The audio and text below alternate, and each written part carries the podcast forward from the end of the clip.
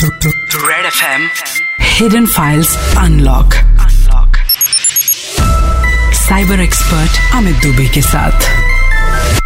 Red F पर हम एक बार फिर हाजिर हैं हिडन फाइल्स अनलॉक के साथ. आज की ये real life cyber crime story हमें ये बताएगी कि बिना क्रॉस वेरिफिकेशन किए किसी भी आए मैसेज को सही मान लेने से आप किस मुसीबत में फंस सकते हैं.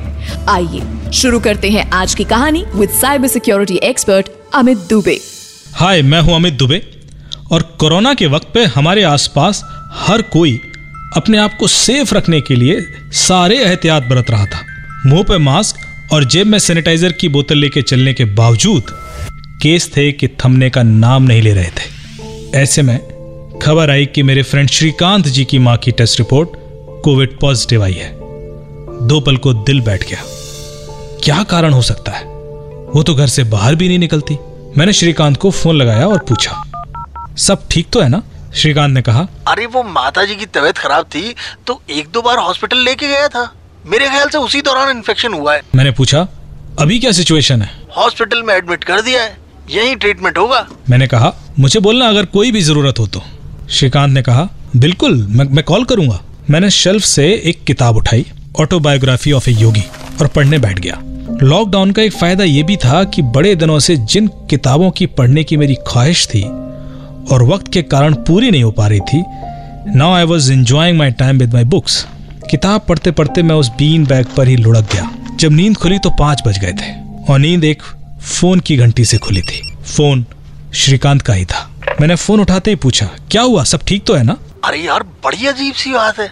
मेरे अकाउंट में पैसे नहीं दिख रहे। श्रीकांत घबराया हुआ था। मैंने कहा पैसे नहीं दिख रहे मतलब? अरे मुझे हॉस्पिटल का पेमेंट करना था और वहाँ पर मैंने अपना डेबिट कार्ड दिया बट वो लो बैलेंस बता रहा था। फिर मैंने अपने दूसरे बैंक का कार्ड दिया उसमें भी लो बैलेंस है। ऐसा हो कैसे सकता है? मेरे अकाउंट में करीब आठ लाख रुपए थे। मुझे खतरे का अंदेशा हो गया था पर मैंने उसको संभालते हुए कहा घबराओ नहीं मैं आ रहा हूँ हॉस्पिटल मैं अपने कार्ड से पेमेंट कर दूँगा और बैंक से भी बात कर लेते हैं। श्रीकांत ने बताया कि वो ऑलरेडी दोनों बैंक से बात कर चुका है और उन्होंने कहा कि उसके अकाउंट्स में पैसे ही नहीं है। पिछले दो दिनों में कुछ लार्ज ट्रांजेक्शन हुए हैं। मैंने चौक कर बोला, अरे, ऐसे कैसे हो सकता है?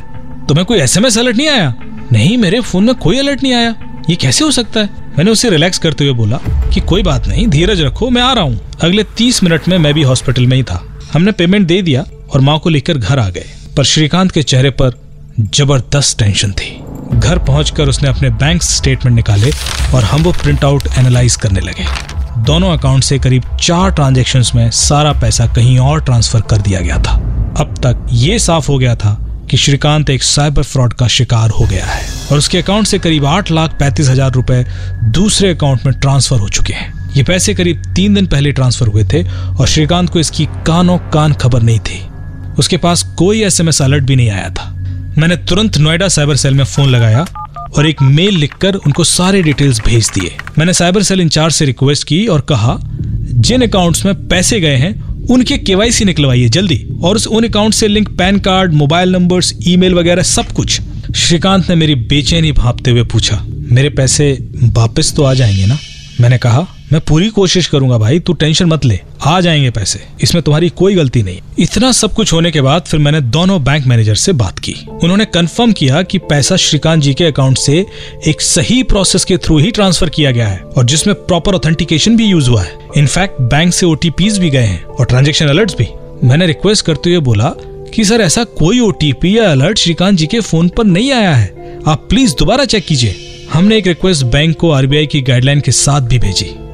जिसके हिसाब से अगर कस्टमर की गलती के बिना उसका पैसा फ्रॉडुलेंटली निकल जाता है या कहीं ट्रांसफ़र हो जाता है, और अगर कस्टमर तीन दिन के अंदर कंप्लेन कर दे तो उसका पूरा पैसा बैंक को वापस करना होगा।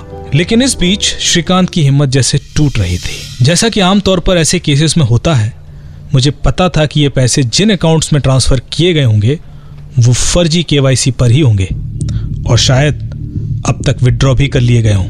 केवाईसी डिटेल्स, बैंक के किसी भी कस्टमर का पूरा personal detail with ID proof होता है। पर मैं ये कहकर श्रीकांत की उम्मीद तोड़ना नहीं चाहता था। वो मेरी ओर भरोसे के साथ देख रहा था और ऐसा कोई भी भरोसा आपको भी बहुत डरा देता है।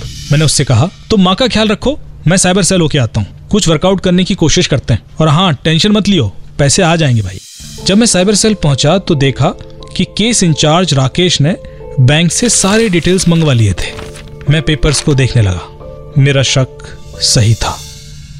पैसे वेस्ट बंगाल उड़ीसा और मुंबई की अलग अलग बैंकों से विदड्रॉ किए गए थे। हमारे पास तीनों बैंकों के केवाईसी डिटेल्स थे, पर हमें पता था कि इन केवाईसी के थ्रू हम रियल क्रिमिनल्स तक नहीं पहुँच पाएँगे। और शायद अपना समय ही बर्बाद करें। बैंक अकाउंट से लिंक फ़ोन नंबर्स भी स्विच ऑफ़ थे। शायद उनका काम हो गया था, फिर भी हमने उन सारे नंबर्स के कॉल रिकॉर्ड्स भी मंगवा लिए थे। राकेश जो कि साइबर सेल में इन्वेस्टिगेटर है उसने पूछा। पर सर ये क्रिमिनल्स ने श्रीकांत जी के अकाउंट से पैसे ट्रांसफ़र कैसे किए? मैंने राकेश को बोला कि वही मैं भी सोच रहा हूँ अगर बैंक ने ओटीपी भेजा है तो क्रिमिनल्स को ओटीपी मिला कैसे? मैंने श्रीकांत को फ़ोन लगाया और पूछा पिछले एक हफ़्ते में तुम्हें कोई बैंक से या उससे रिलेटेड किसी का फ़ोन आया है? या कोई ईमेल या एसएमएस? उसने कहा कि उसे तो ऐसा कुछ याद नहीं। मैंने उसको बोला एक बार चेक करो। मैं वापस तुम्हारे घर आ रहा हूँ। घर पहुँच के जब मैंने श्रीकांत का फ़ोन स्कैन किया तो मुझे एक एसएमएस मिला। एसएमएस इनकम टैक्स डिपार्टमेंट से आया था। Due to covid nineteen outbreak central government has decided to provide tax relief to all tax payers in order to provide them financial ease during lockdown click below to claim your refund और एक link दिया गया था income tax e filing India dot in ये S M S जो income tax department से आया था और उसमें लिखा था कि कोविड 19 आउटब्रेक के कारण केंद्र सरकार ने लोगों को रिलीफ देने के लिए उनका पिछले साल का टैक्स लौटाने का निर्णय किया है। अपना इनकम टैक्स रिफंड पाने के लिए कृपया नीचे दिए गए लिंक पर क्लिक करें और सारी जानकारी दें। लिंक देखते ही खतरे की घंटी बज चुकी थी। पहली बात कि गवर्नमेंट की कोई भी सरकारी website dot in dot com या डॉट ओ एक्सटेंशन के साथ नहीं होती है। जो ऑफिशियल सरकारी वेबसाइट होगी, वो हमेशा इन या एन पर ही होगी। तो H T T P S W W W income tax e filings India dot in एक फर्जी लिंक थी, जो लोगों को लूटने के लिए क्रिएट की गई थी। हालाँकि वो हु बहू ओरिजिनल वेबसाइट की तरह ही दिखती थी। दूसरी बात कि इनकम टैक्स रिफंड के लिए सरकार को आपसे कोई जानकारी लेने की ज़रूरत नहीं होती है। ये सारी जानकारी सरकार के पास पहले से ही होती है। आपके बैंक अकाउंट डिटेल्स आपके पैन कार्ड से कनेक्टेड होते हैं। और सरकार आपसे कोई भी और जानकारी लिए बिना आपको पैसा पहुँचा सकती है। मैंने दिए गए लिंक को खोला तो सच्चाई खुलती चली गई। ये लिंक आपकी हर जानकारी मांग रहा था। आपका नाम, address, pan card, passport, bank account details, card details, expiry date CVV number भी। सारी जानकारी भरने के बाद वो आपको एक एसएमएस और भेजता था, जिस पर एक लिंक आता था। और वो उस लिंक को क्लिक करने पर एक एप्लीकेशन आपके फ़ोन में इंस्टॉल करा देता था। ये फर्जी एप्लीकेशन भी इनकम टैक्स इंडिया के नाम से ही बनाई गई थी और आपके एसएमएस रीड करके क्रिमिनल्स को चुपचाप भेज देती थी। बड़ी बात ये कि ये ऐप अलर्ट्स एसएमएस पढ़ के उस एसएमएस को डिलीट भी कर देती थी। मुझे श्रीकांत के फ़ोन में वो ऐप भी मिल गई थी। श्रीकांत ये बातें सुनकर टूट चुका था। ऑलमोस्ट रुआसा होते हुए बोला, मुझे लगा कि मेरा लास्ट ईयर का इनकम टैक्स वापस हो जाएगा तो मतलब काफ़ी बड़ी रकम थी वो एक। क्रिमिनल्स बहुत शातिर थे और उनकी प्लानिंग भी दुरुस्त थी। ज़ाहिर है कि ये सब कुछ सिर्फ़ श्रीकांत को लूटने के लिए नहीं किया गया होगा। श्रीकांत मन ही मन मान चुका था कि अब पैसा आना बहुत मुश्किल है। उसने मुझसे पूछा, क्या हम उन्हें पकड़ पाएँगे? मैंने डोमेन टूल्स के थ्रू पता किया कि यह वेब डोमेन कब रजिस्टर किया गया और ये वेबसाइट कब बनाई गई है। तो जो निकल के सामने आया वो कुछ यूँ था। ये income tax e filings India dot in domain 28 अप्रैल 2020 को रजिस्टर किया गया था और पैसे निकालने की तारीख थी 7 मई। यानी कि अगर इतनी जल्दी कोई वेबसाइट बना के फ्रॉड करना शुरू कर दे तो वो वेबसाइट सिक्योर तो नहीं होगी।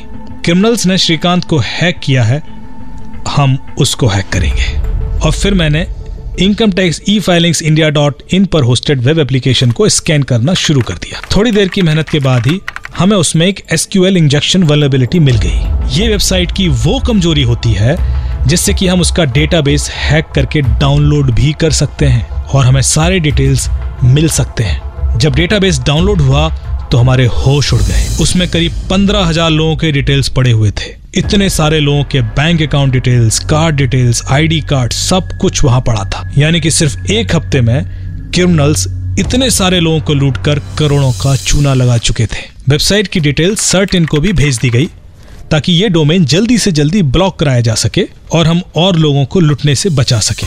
सर्टेन भारत सरकार की वो एजेंसी होती है जो इस तरह के मामले में किसी भी आपत्तिजनक वेबसाइट, कंटेंट या एप्लीकेशन को ब्लॉक करने का काम करती है। सर्वर लॉक्स को देखने में जो सबसे बड़ी चीज़ मिली, वो थी वेबसाइट बनाने वाले का आईपी एड्रेस, जो कि रांची का था। यही वो ब्रेक थ्रू था जिसने हमें क्रिमिनल्स के घर तक पहुँचा दिया।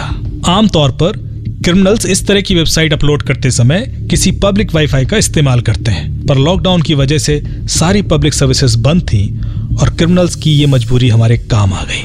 पूरा गैंग पकड़ा गया। मुंबई, उड़ीसा और रांची से लोग अरेस्ट हुए और उनसे काफ़ी सारा कैश और गोल्ड भी रिकवर हुआ। लॉकडाउन की वजह से वो कैश मूव नहीं कर पाए और जिसकी वजह से विक्टिम्स का बहुत सारा पैसा भी वापस मिल गया। तो ये थी आज की कहानी। आइए इससे जुड़ी साइबर टिप जानते हैं cyber cop of Asia professor Triveni Singh ji से। Red F M hidden files unlock पर। Cyber tip of the day. नमस्कार मैं हूँ Triveni Singh SP cyber crime Uttar Pradesh police.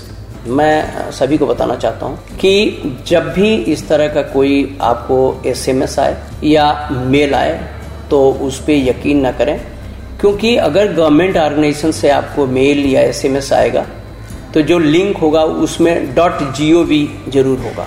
या जो डोमेन होगा, वो dot N I C dot in पे होगा। कोई भी इस तरह का रिफंड का मामला आपको मैसेज और मेल से नहीं, बाकायदे आपके बैंक का जो भी चैनल होगा, वो आपको खुद संपर्क करेगा। संपर्क करने के बाद बाकायदे ऑफिशियल कम्युनिकेशन होगा। उसके बाद ही चीज़ें ये सब रीएम्बर्स या क्रेडिट की जाती हैं। हमारे यहाँ साइबर क्राइम पुलिस स्टेशन में रोज डेली बेसिस पे इस तरह के कंप्लेन आते हैं। अदरवाइज़ भी आप वेबसाइट पे इस तरह के तमाम टूल्स हैं जो वेबसाइट कितनी ट्रस्टेड है कितनी विश्वसनीय है इसके बारे में आप जानकारी कर सकते हैं। जैसे एक, एक टूल है वायरस टोटल डॉट इन आप उस पर वेबसाइट डालेंगे तो आपको पता चल जाएगा कि ये वेबसाइट जो है कितनी ट्रस्टेड या फेक वेबसाइट तो नहीं है। Thank you so much Triveni Singh ji cyber tip के लिए। थोड़ी सी अलर्टनेस से आप अपने साथ होने वाला बहुत बड़ा हादसा टाल सकते हैं। और हिडन फाइल्स अनलॉक पर हमारा मकसद सिर्फ़ यही है कि आप हर तरह से इन्फॉर्म्ड और अलर्ट रहें। और अगर फिर भी गॉड फॉरबिट कोई हादसा हो तो आप ट्विटर पर एट साइबर दुबे और फेसबुक पर रूट सिक्सटी फोर के पेज पर मुझसे बात कर सकते हैं। ये कहानी कैसी लगी? ये आप रेड एफएम इंडिया के सोशल मीडिया के थ्रू हमें बता सकते हैं। ये story Red FM India app और बाकी सभी लीडिंग प्लेटफॉर्म्स पर अवेलेबल है। हम फिर मिलेंगे कल शाम आठ बजे एक और real life cyber crime case के साथ। तब तक आप अपना बहुत बहुत ख्याल रखें। रेड एफएम बजाते रहो। Red F M hidden files unlock unlock cyber expert Amit Dubey के साथ।